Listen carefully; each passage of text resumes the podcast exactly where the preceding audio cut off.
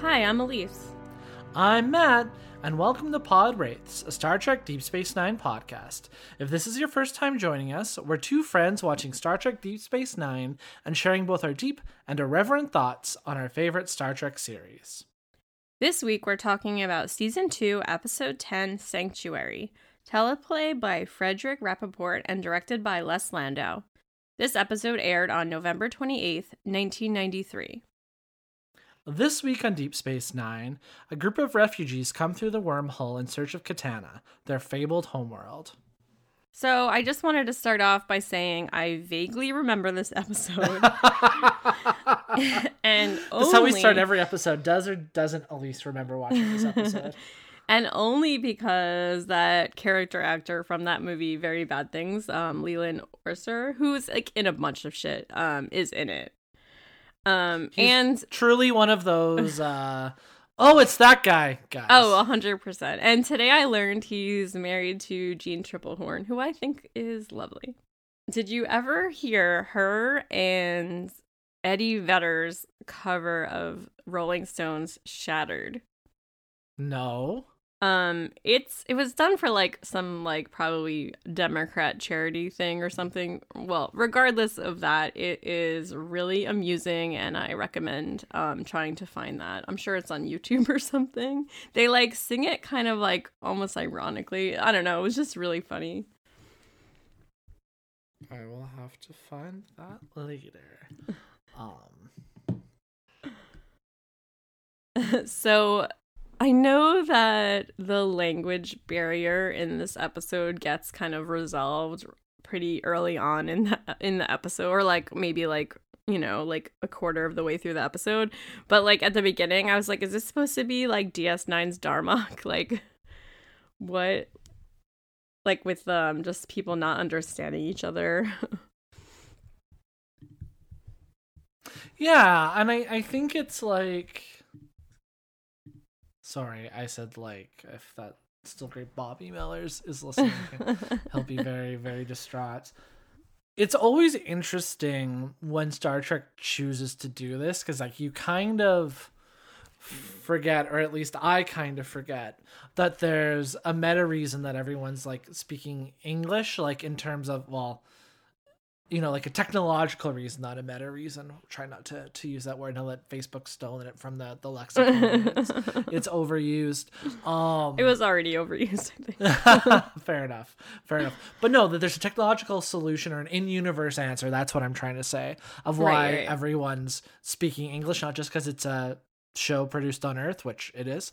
Um but yeah so it's always interesting when it's like oh the universal translator that you forget about that's just always on now isn't working Right. and then had to sort through so i, I it was an interesting element because like you say it does get resolved fairly quickly especially like in contrast to um the tng episode darmok which where everyone so whether it's Tamarians or whatever their names are speak in memes Yeah. they speak in allegory and metaphor, Uh, eh, like same but, difference. but yeah um but it kind of adds this almost sense of realism right. to what a first contact situation and stuff would be like in in this and like, yeah.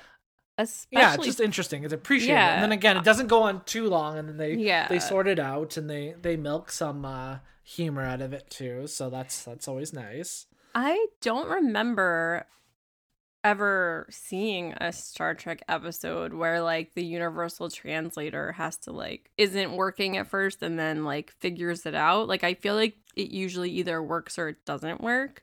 So Right. I found it super interesting um in the use that like obviously there's different species coming from the gamma quadrant that the alpha quadrant has never heard of and no never encountered before. I mean that's obviously the count a Star Trek thing in general, but um it just really made so much sense to me that we would like over the course of time see the universal translator figuring it out. Although it did make me wonder why um, the universal translator didn't work like that in the episode babel where they all got sick and started spouting nonsense. And that was and i'm sure it's because they were a they didn't think of it but also like not it was so nonsensical that like not even everyone was like using the same nonsense. So that probably is why, but it's probably really the we didn't think of it and that was not the point of that episode. Yeah, no, that's that's an interesting interesting callback and interesting thought where it's like when you're suffering from aphasia and like a different word is coming out than the word you're trying to say or thinking of, like would like the universe translator not being sophisticated enough to pick it up and i mean maybe it would be on a starship but you know it's a cardassian station as uh right. as chief o'brien likes to to remind us Yes. from time to time Like I imagine, and I don't really remember because we covered that episode a long time ago, but like if I was trying to say apple and said banana and you were trying to say apple and said orange, so like we're not it's not the same nonsense. So it probably would have been harder if everyone's the guide for everyone's like wording was is different. Um this is kind of like doesn't really fit in anywhere, but one thing I noticed throughout the episode is that Kira and Hanik have absolutely no sense of fashion. The dress that they're both making fun of is awesome, and I want to wear it. It's not my favorite, but you do you. I, I support you in all of your your fashion endeavors. I would say that it is. It did remind me of like something you would. And it, it's funny because obviously it's a space station, and like I always think about like how when you're in these transit spots, um, clothing is a little bit more out there and more expensive. Like if you go to the airport or like a casino, like the dresses in those places are going to be like more flamboyant or more like extra and it just kind of it made me think of like okay, I can picture this being like a shop in a casino where there's like this ridiculous outfit that someone bought because they didn't know what to wear like tonight or whatever. Yeah. Yeah. No, fair fair enough. And like I do think that was a good like regardless of whether you agree or disagree with um Kira and Hanik's uh sense of fashion or, or taste, their taste, I guess I should say. Um I did think that was a a good bit. I did enjoy Oh bit. yeah, no, I did too. Um, and like you know, it showed how they're they were they miscommunicated at first. So that was that was good. Um I did think Hanik's outfit that she wore for most of the episode would have been better if it was um different colors, like if it wasn't like the same color for the dress as the her like cardigan thing. Like like I didn't think her outfit was bad. But um yeah. but, yeah, like- it's like yeah. Sorry, I mean, they're refugees, so it's not like they're like fashion's probably not their number one uh, priority. Well, and like I think too, like culturally with the screens, and I'm sure we'll get more into the what we learn of, of screen culture and screen history kind of as we we go and get into the meat of this episode. But like the co and like it's also interesting too that they're a matriarchal society, which is is always kind of like nice to see as something different from what we're we're unfortunately used to and have internalized in terms of our our patriarchal structure and then that in on earth and then that extending to um you know how we conceive of other other societies and things like that. But like the way that excuse me hanik and then like the other screen leaders are costumed and the way that their hair is done i got and i mean maybe this is just me but i kind of got a almost like Hutterite or Mennonite, or like I guess you know for the American listeners more familiar, kind of with the uh, Amish, um, kind of more like vibes there, and like them being more, you know, having their you know looking for I want to say Hamanatra, but no, what's the the fabled homeland that Kentanna. they think Bajars? Pen- yeah, right. Thank you.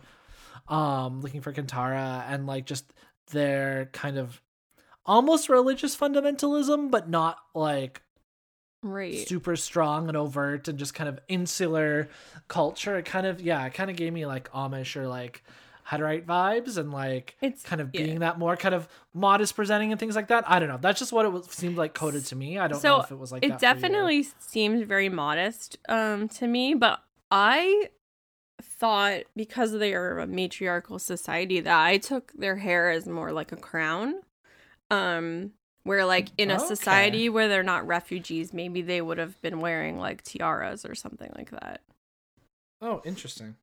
like i thought it was very all the women had this like it just felt very crown like to me i'm like moving my hands around my head Interesting. Yeah, I didn't uh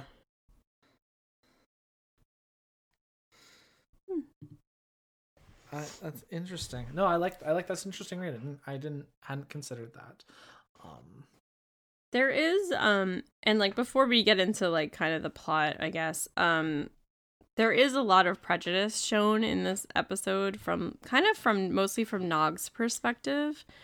And I I didn't I don't know if that really worked for me because it felt like it almost cheapened the prejudice by using a child in this role. Um for me, like it just was it felt like I felt like in real life it would have been more um and I don't get me wrong like child children bully each other but like it felt like it would have been more impactful. I mean obviously Quark has his comments but like it would have been more impactful for me to like see like the adults kind of being jerks. I don't know. I I hear you. Um I don't think I totally agree like at least in concept. I think I mean I I agree with you a little bit in terms of execution, but for me this episode was kind of has hmm, how am I trying to say? I think it was a creative choice to make some of the underlying tensions of which the episode is exploring kind with the adult characters and having those coming out with Jake, Nog, and then Tumak um because like they're not as young adults as teenagers, they're not as adept at negotiating some of these these tensions and prejudices and and concerns that the adults are all not saying and not regulating. So it, right. it's an it's almost at least for me is an insight then into like what Ben isn't saying when it comes out in Jake, what some of the other attitudes are, whether it's Quarks or even kind of, you know, partially maybe even like, you know, Kira's or the Bajorans and like we get an insight into Kira's episode with the Bajoran musician whose name I've I've forgotten in this in this episode. Mm, it's kind of Varani. in- Thank you. Um, and then kind of insights to what our characters are solving the dilemma aren't saying. And I think the exchange that really crystallizes this for me is when Jake is talking to Tumak and says, "Oh, my dad told told me you found this great they, they found this great planet that you're going to move to and I'm so happy for you and isn't that great?" And Tumak's like, "Well, do you want to live there?" And Jake's like, no.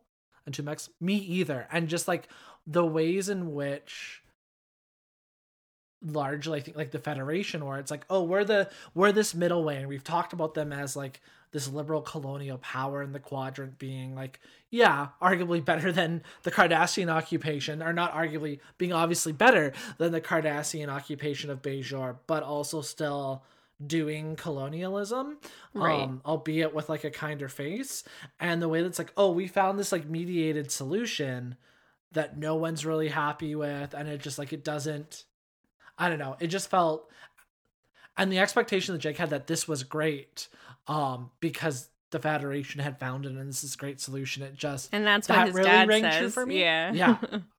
yeah it's so- yeah the one the one scene that really kind of worked for me is um after rom had been kind of like caught by odo for being a little jerky kid um and quark comes to get him and because um not Or uh, Nog, you mean, nog sorry? yes yes yes yes because i meant to say because rom is like supposedly doing inventory but obviously they didn't bring max in for this episode um is when Quark is like complaining to Odo about how these people can't gamble and they can't buy things in his bar.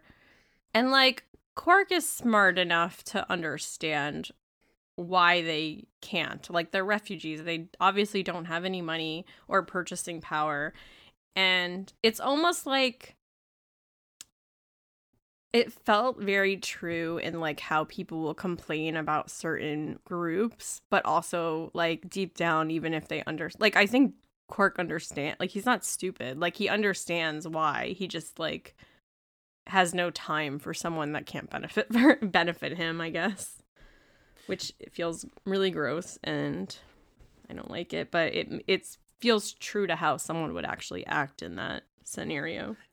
Yeah, and like we've talked before, like even as recently as a couple episodes when we covered rules of acquisition, that in a lot of ways, especially on on Deep Space Nine and as as it kind of goes, the Ferengi kind of represent this window into 20th century um humanity, right? Mm-hmm. In terms of you know ca- the critique of capitalism and everything else that that's inherent there and i think you're exactly on the money where it's like why would we this is quark's like line of thinking why would we invite these migrants these these refugees into our society when they can't they don't have the purchasing power to contribute to you know capital and the investment right. of capital mm-hmm. so like why like there's yeah just TLDR, I agree with you. That's yeah. Uh, it's funny. Really it kind of reminds point. me to go back to Babel, like that scene where Quark was like thinking that his customers were faking it so that they didn't have to pay the bar bill. like he yeah, needed. Yeah. He like had. He was. He didn't believe them. it was like very ridiculous.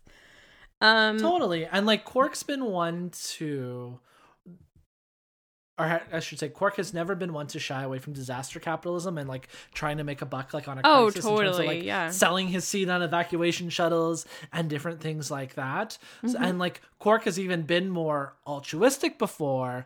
I mean, again, even as recently as the flashbacks in Necessary Evil, when he's willing to help the Bajoran underground yeah. and give Kira an alibi for a price.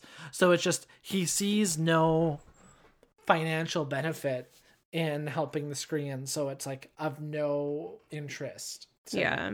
and just to like in case people are unaware of like disaster capitalism it's basically trying to make a buck over off of someone that needs like legitimate help. So like having um like a private um firehouse for a rich community that won't help other people that don't help pay for it or even during a horrible situation like if uber raises their prices like that that's like kind of what we mean yeah and even like more specific like you'll see you'll see it a lot in you know responses to things like you know hurricanes in the in the Caribbean right. and mm-hmm. in Puerto Rico and different like you know different yeah. things like that where it's like instead of you know non non-profits or arms of various like states providing relief it's private corporations going in yeah. to like you say like make a buck and to like financially benefit themselves and their shareholders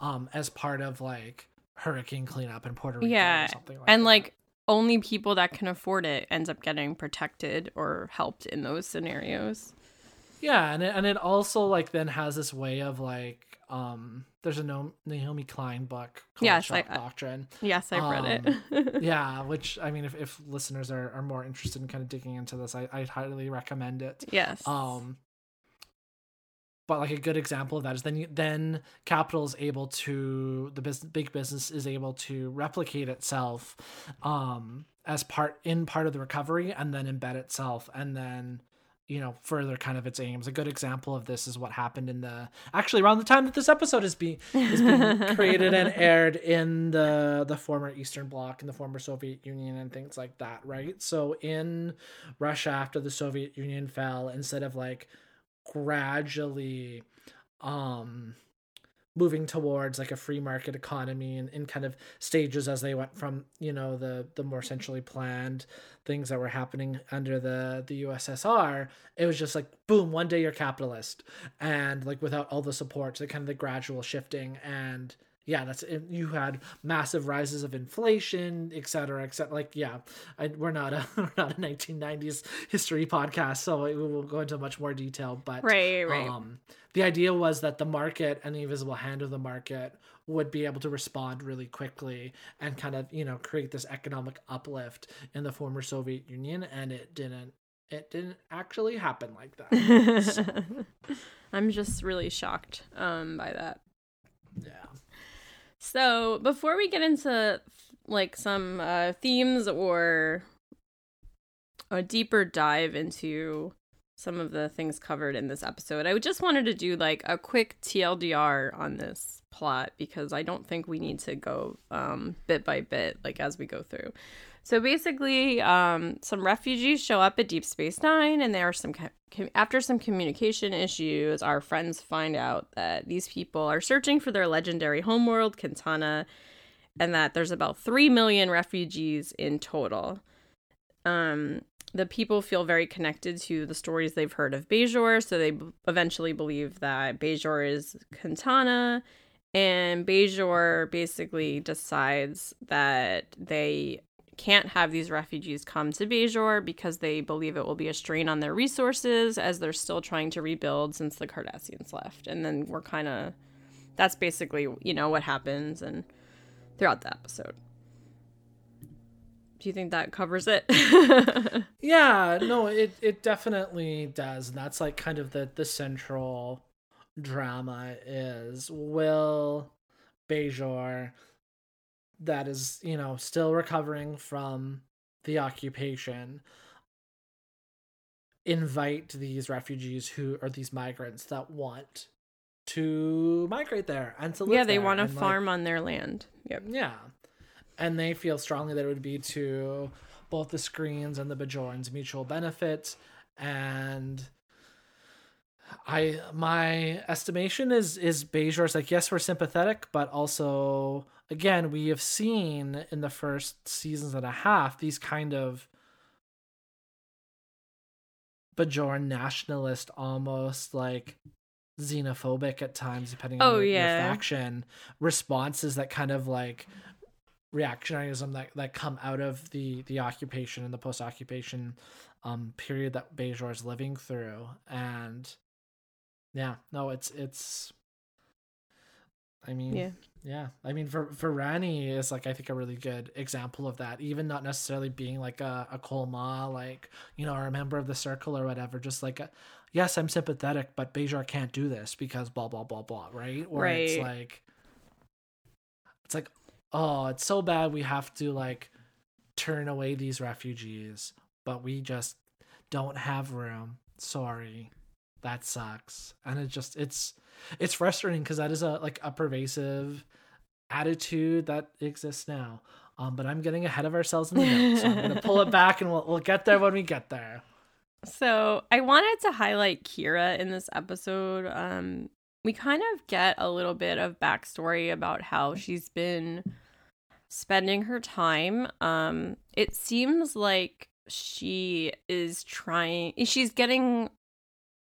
She's stretching herself thin. I feel at the beginning of the episode. Um, semi neglecting her station duties because she's, you know, she cares so deeply about Bajor that she's trying to, you know, fight for what she thinks needs to be going on there. And so every conversation she's having with like ministers or Vedeks or whoever, it just ends up getting p- political. And then she doesn't do like her duty schedule that she needs to be, uh, that um, she's been owing uh, Sisko for a couple days. I did find the whole scene where Quark calls her to help with his Varani problem, I guess. Um so Varani is this amazing Bajoran musician, and it seems like Kira like basically got him a gig at Quark's. Um but the problem is is that everyone's watching him perform and not gambling and not um buying drinks. And the whole time at first I'm like, why is he going to Kira for this? And then you realize Kira like set them up to to work together. And I do think that having regular music at the bar is really nice. Um this scene made me laugh a lot because Veron- the way that Quark was talking about like the music kind of being not what he wants in the bar. It, it, I don't know if people are familiar with the Pride and Prejudice miniseries from 1995, but there's a scene where Mary Bennett, who's like the um like kind of reserved, like more very religious um Bennett sister, is playing piano, and the her younger sisters are bored by what she's playing and want to dance, and they make this whole scene, and they're like. Lydia's like, Mary, play Grimstock. And like, Mary's like eye rolling because she has to like play for, you know, for other people's entertainment rather than whatever she wants to play and it kind of just reminded me of that uh, um and i did at first wonder why this scene was even in the episode but it really does show another example of kira being pulled in different de- directions away from her normal station duties and just showing how she has such a sense of obligation to all these different causes and trying to help everyone and she's doing a little bit for everyone. But also is she doesn't it doesn't feel like she's getting tasks done. Like it just felt very um like ADHD brain like where you're trying to do a little bit of everything and then it just like for me this is how my brain works and then I don't get anything done because I was trying to do too many things at once. I really related to that during this episode. Yeah. Yeah. Yeah, I hear that. I hear that. Um, I also enjoyed watching Kira have to like deal with. She's not usually the person that deals with like a first contact. Um, like that's more of like a that's more usually a federation thing i i believe um so it was kind of nice to see her and Hanak Hanik sorry um like form a, a relationship and and like understand each other and i've i found kira to be really charming and when she was helping them um and it just felt like kind of out of character for her but it was also um i know she can be that way but like i feel like up till now we haven't really seen her be in that kind of helpful role. Yeah, and it's like this whole the whole like conceit of this episode is it's an interesting moral dilemma to put Kira in specifically, right? Like because Kira is such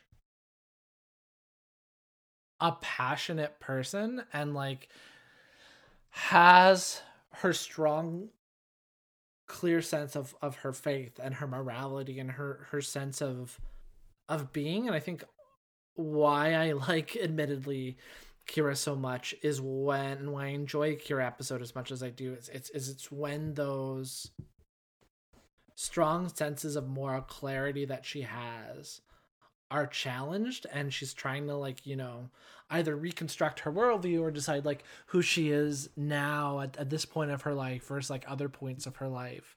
And i think her the friendship with hanik and like how then it, it goes and ends up kind of being being broken over these these greater kind of political mm-hmm. forces and and this decision making um it really works for me and, and like i think it draws a really strong it illustrates very strongly draws a an interesting picture of the ways in which we can look at things like migrant crises or refugee issues as being these really complicated political issues. But when it comes down to it they're human issues and they're people and its relationships and it's like what are the damages of that like right of of someone's foreign policy um directly impacting someone else's life yeah. or denying or denying them a life right. i the, feel the like that that happens. I feel like conversations and things that we see and like in our world are so um unless you're part of a group that's affected by policy, you don't often see, the people that are making policies are not are clearly not in and I say relationships, but I don't mean like personal relationships. I I, I like they're not interacting with the people Yeah. that the policy is for. So to see to see Kira have to like face the actual people that the policy's like affecting is very um it's very stressful actually I found. Um and I don't mean that like negatively. Like I just it was it was very tense because you know, unless you're at like a town hall for like a politician coming, you o- you don't you don't often see that. Like the person having to deal directly with with the person that made the policy that's affecting their lives. No, you're you're exactly correct, and I mean I think that's another expression then of the ruling class, it's like you know political class being disconnected from the folks they're actually like governing or, or making policy for, right? And like, Yep. I feel too, and like I was saying before, just to, to repeat myself, and maybe then we can transition to talking more about the the Skrreeans more. Is Bajor has been the victim of a brutal occupation based on Cardassian imperialism and basically Cardassian settler colonialism and ultimately like settler capitalism because they're using Bajor for its resources, Mhm. right? To further their their kind of machine there. And the reason then the Skrreeans are on their literal exodus is because they are also victims of double imperialism or two expressions of imperialism Right. in in the delta quadrant right because like the, The episode over. Or sorry excuse me the gamma quadrant We're not watching Um, Voyager. Fair enough. Um, and the episode ends up focusing more on this idea of like the the religious um prophecy sort Right. of aspect um than this but when we're getting kind of the background on Skrreean history and how they're structured and why a lot of their leaders are are dead.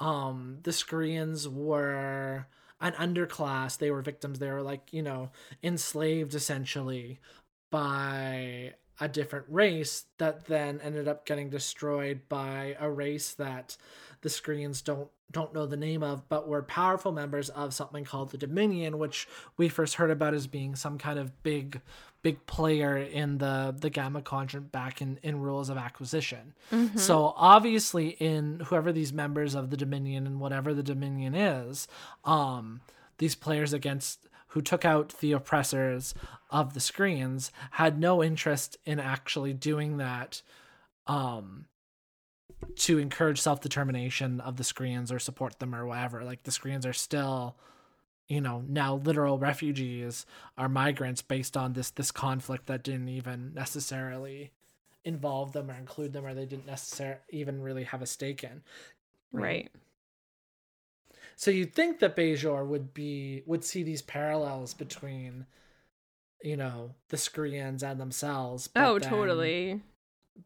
But obviously, the the Bajorans um say no, right? As we, Yeah. we talked about before, and are sympathetic, but um, Yeah.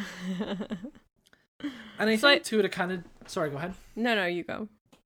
No, and I, I think just to kind of like preface kind of before we get into kind of mm, further detail kind of about the the Skrreeans in this episode, um I just wanted to share a little bit more about kind of the lens in which I'm, you know, coming from and like looking at this episode in terms of what is like a just response? What is like the moral response to like a refugee crisis or a migrant crisis or you know to victims of imperialism and and war right? Because i think in a lot of ways we are trained in our society especially kind of you know post the the cold war so kind of through the 90s as the international system and all you know the different countries and the un and stuff were pivoting away from the idea of the Cold War, you see this reinvestment in peacekeeping or peacemaking, and like these these foreign interventions,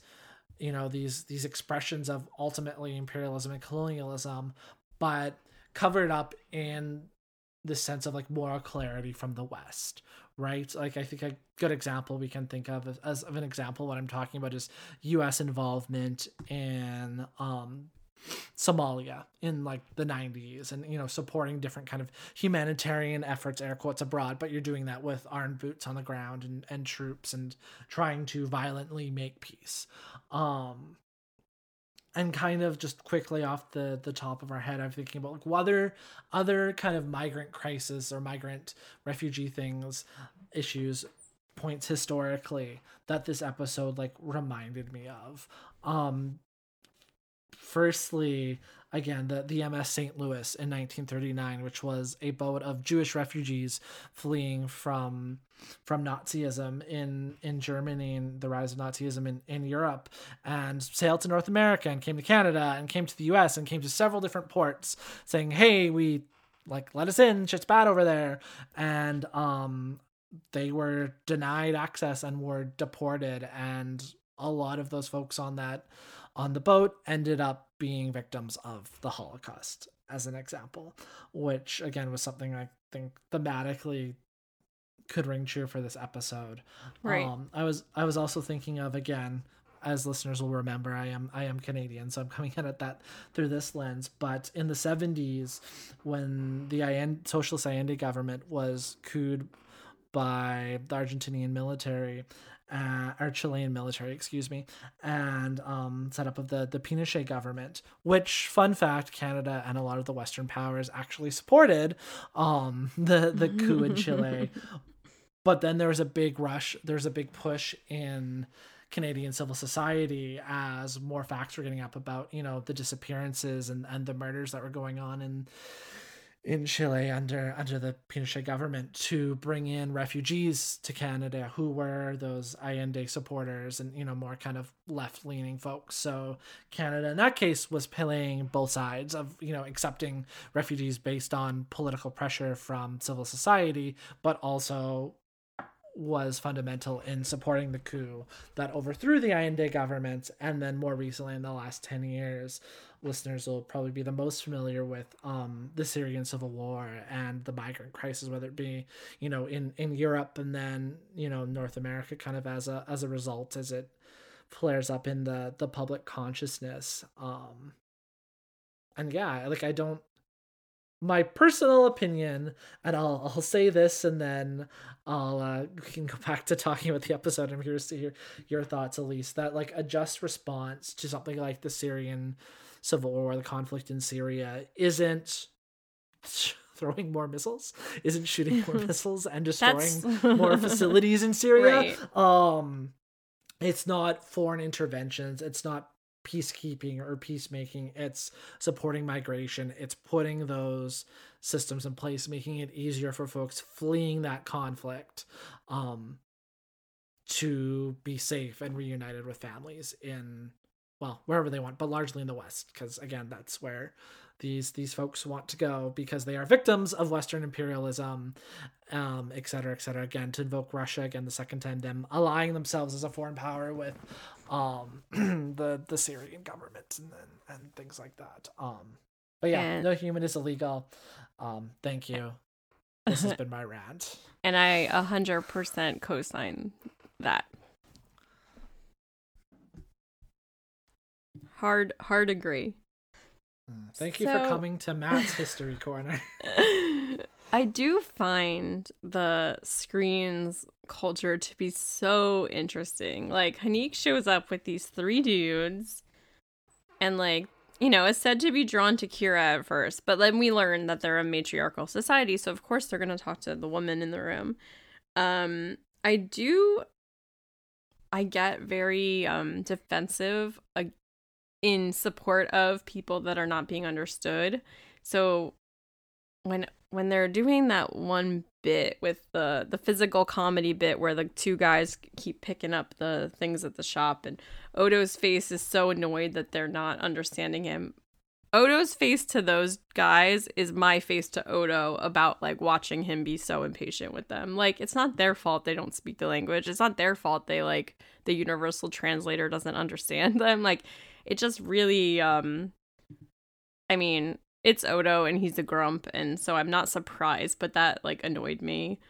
Um I normally am really into the physical comedy um scenes in a um, in a Deep Space Nine or in anything for that matter. But I this scene with the two guys picking up all the items in this shop just felt very forced and didn't feel like an, a natural thing to me. So I didn't find it as funny. I think as it was supposed to be.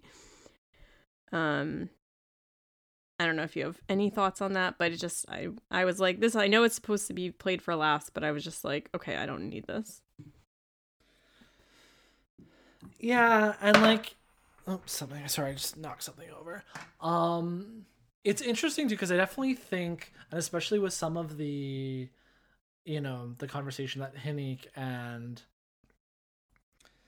Kira have at times, or Haneek, you know, and and Sisko at Ops, so they're looking for different planets and the ways mm-hmm. in which, you know, the matriarchal society of the Skrreeans in a lot of ways mimics and mirrors um the patriarchal society that we're unfortunately um, more familiar with on Earth and the ways in which you know its portrayal of the Skrreean men and this idealized version of like oh they're too emotional. They yeah. fight all the time. That's natural to them. And like oh like like an equal say something like really like derogatory about men in Skrreean society because oh don't misunderstand me.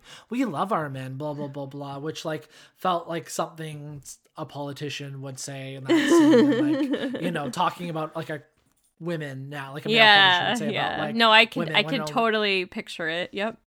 Yeah so like like that's what what they're they're doing and like i think that's like you know what the episode is is working with and you know exploring but like that doesn't mean it's still not kind of a little cringy to watch right? Yeah. Um i did find like i couldn't tell if i would describe their society as like polyamorous or like harem based or like reverse harem based i guess. Um like because Haneek had two men who were bound were bonded to her. So I got yeah. the impression that like she probably doesn't fuck anyone outside of those two guys, but like they both they're like all it almost felt like a thruple situation because yeah. they all slept in the bed together.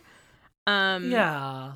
And I yeah. would say like they really hammered the like too emotional to be leaders thing a little hard. Um, the men were not portrayed as emotionally intelligent at all. I would not even want to have had sex with any of them because they were so dumb. They just were yeah. very um I'm not turned on by like men just fighting with each other over stupid shit. So like they were kind of portrayed as like almost cavemen for lack of a better term.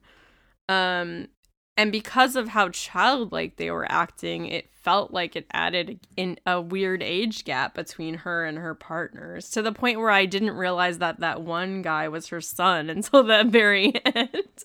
I was very like I didn't realize that she, I thought she just had three boyfriends.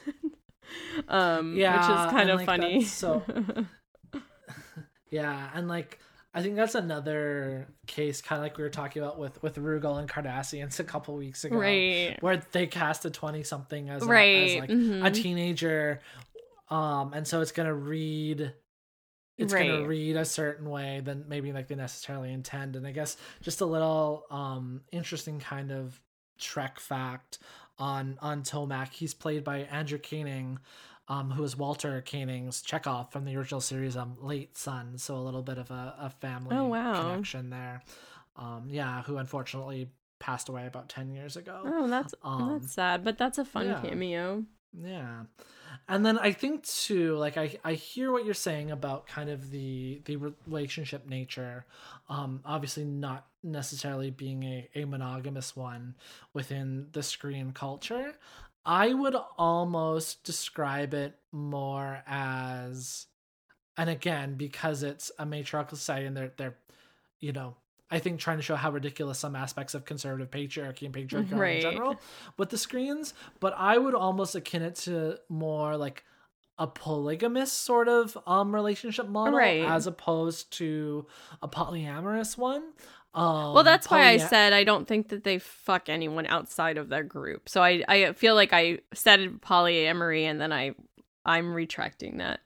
Yeah, So no, I fair, agree fair with enough, you, Fair yeah. enough. Yeah, I just think that like polygamy, I like I think it's very different from polyamory. Oh, totally. no. right Yeah. whereas like polygamy within in our world and, in our context like is very much an expression of of patriarchy and has um those kind of like toxic power imbalances between um men and women and and you know things like that in very um conservative and fundamentalist communities whereas polyamory is something that is is very different and i think generally folks at at least as i understand it No, um, I I and definitely and I think folks at with you. large can like really get those confused sometimes. So I just right. No, I and I realize explicitly like, draw that distinction. I know you. No, no, no. I I I appreciate that. Um, you, but yes, I I agree with you. Um, they're not definitely not the same thing, and like I don't think that they're just like, yeah, as I said, they're not like having sex outside of their bonded thing. Yeah. Um, one thing I did find interesting, and I really it felt like very hopeful, is the scene where. I, I don't was it I don't remember if it was Odo that was talking with Sisko about how crowded the station's gonna get and O- and Sisko's like just watching and he just seems like really happy and content and he's like they're experiencing their first taste of freedom and that made me a little emotional um it made me happy. Even though I don't love how the episode ends um which we'll get into shortly I did feel like at least their one oppression is over or their double oppression I guess is is over hopefully. Um I think I don't think that there were people that were I mean obviously we don't know what happens to them after this episode but um yeah I just seeing them like be able to do what they wanted at least for a short time was like in the moment I was happy even though I didn't like where it went after that Yeah. But then I think again that's a good example then of like freedom defined by who, right? Like Right, in terms yeah. of like well, we're feeling all good about we're helping and you know, we're being all federation-y and like calm down, Odo, you grumpy flirting with fascism goo man. Like they can run around the they like will they will be shoulder to shoulder on the promenade for a bit. It's okay. But then like you're still removing this element of like self-determination and and desire away from the Skrreean taking it away from the Skrreeans right so like you're still yeah still kind of being like it's like a kindly or gentle imperialism where it's like yeah we'll find you find this planet but it's not the one you want yeah exactly you know what i mean So they have a couple representatives from Bajor come um, to basically explain their. De- oh, I hear Ellie. Hi, Um, Ellie. to explain their decision. Um, basically, they say that the ministers and the Vedek Assembly have all talked, um, supposedly heatedly. I guess um, that's a lot of adverbs. allegedly yeah um and they've denied the Skrreean's request for immigration and this is kind of where i the episode made me cry and i was the Skrreeans are seasoned farmers and they really believe they could have made this uninhabited land work for them, but Bajor is doubtful and won't risk it based on some projections, which we don't get to find out what those are. Um, and I don't get me wrong, I feel for Bajor and they're clearly scared. Um, they've been through a lot, but like it felt very yeah, we can't risk having to give you mutual aid because we need it for ourselves. And I felt that being, and you mentioned this earlier, the Bajorans being a religious species, like you'd think that they would understand this fabled homeworld, even if I personally think that that's nonsense. Like, I'm not a religious person and I don't believe that land is um, given to you by some sort of higher power. Um, it does feel like that Be- I really I just really felt like Bajor made a huge mistake here. Um it could have been such a symbi- symbiotic relationship between the two communities and i i just and i when that woman was giving this i don't know the one representative was like but we would feel the need to help you. Like she tried to make herself sound so like such a good person by saying this and it just felt so cold and empty to me. By saying yeah you're not asking for our help if you're in a crisis when you're on our planet but we'd feel the obligated to do it anyway. Like it just felt like so shallow to me. I don't know well, firstly, the Bajoran minister um, that says no that is played by Kitty Swink, who is Armin Shimerman's wife. So always nice oh. to see Kitty Swink on I knew Star she, Trek. I knew she was in a bunch of Star Trek, but I didn't. I don't know her face, so now I'll have to look for her occasionally. Yeah, but I also thought it was interesting that like not only like Kitty Swink, um, Bajoran, but Bajoran minister, but also they had that Vedek there as well. So you have mm-hmm. both the church and the state yep. acting acting together for various reasons say sorry you can't live here sorry that we have a similar background or whatever but Bajor just can't help by when it's like this is like theoretically a post scarcity society with things like and I know that like Bajor's recovering, but they also have the support of the Federation, which right. like, found them another planet, found the Skrreeans another planet. So like, it just I felt it was really frustrating because again, it's like another case where there's a lack of political will to do something, so something else is done that's like a half measure. Um, you know. Yeah.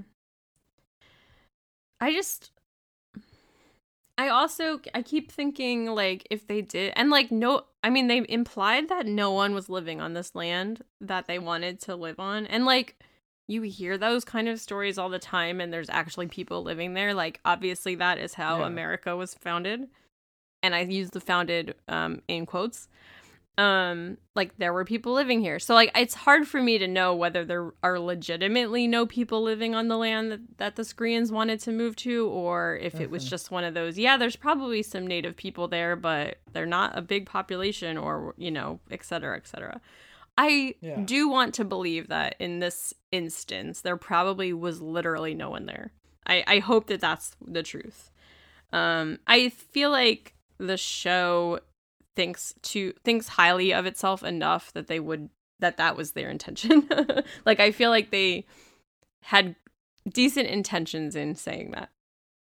Um but I I just feel like it could be nice like the Skrreeans could help the help Bajor like learn a different way to farm. Like they could be they just could have benefited each other. I really Plus it's always I think it's great to like have like learn about other peak cultures and I don't know. I just the more and more I think about it, the more I'm annoyed. yeah. I did Yeah. I didn't the scene at the end where um Haneek's son takes the damaged shuttle or ship or whatever it was and like tries to go to Bajor anyway and like I I didn't think that that scene was necessary for the plot. Like it just seemed um like a time filler for me almost. I don't know. Um but I was really excited that General Hazar was um, Donna Martin's dad from Beverly Hills 90210. That's all I have to say about that scene. like it was sad and like it just seemed like it didn't need to happen to me.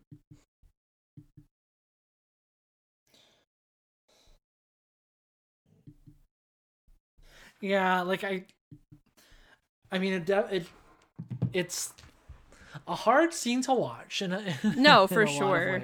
yeah. Um and i like i think it's it's showing that it's intended to show that these decisions have personal stakes right? Um, yeah and even though like everyone's n- not wanting this teenager to die. Um sometimes we got that, that there are consequences to the political actions and realities and even when it's like oh no we're trying to stand down and oh no blah blah blah and then he ends up um Blowing you know up. his ship ends up exploding yeah. just because it's it's old and and whatever has that So, leak or whatever. yeah like there are very real and tangible consequences of the policy decisions that are made in this episode Yes. um I guess you're you're right and that is a good purpose, but I just it was it was heartbreaking to me. yeah no for sure For Um sure. do, do you have anything else to add on this episode before we move on with our regular segments?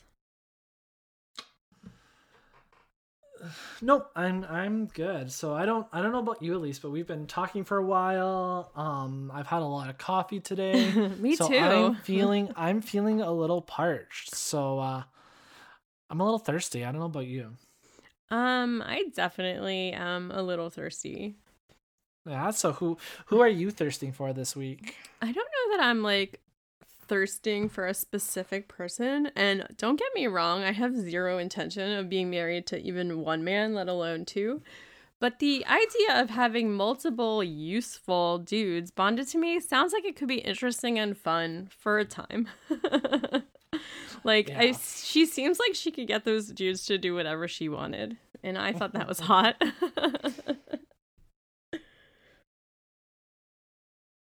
what about you? Yeah. Um. I.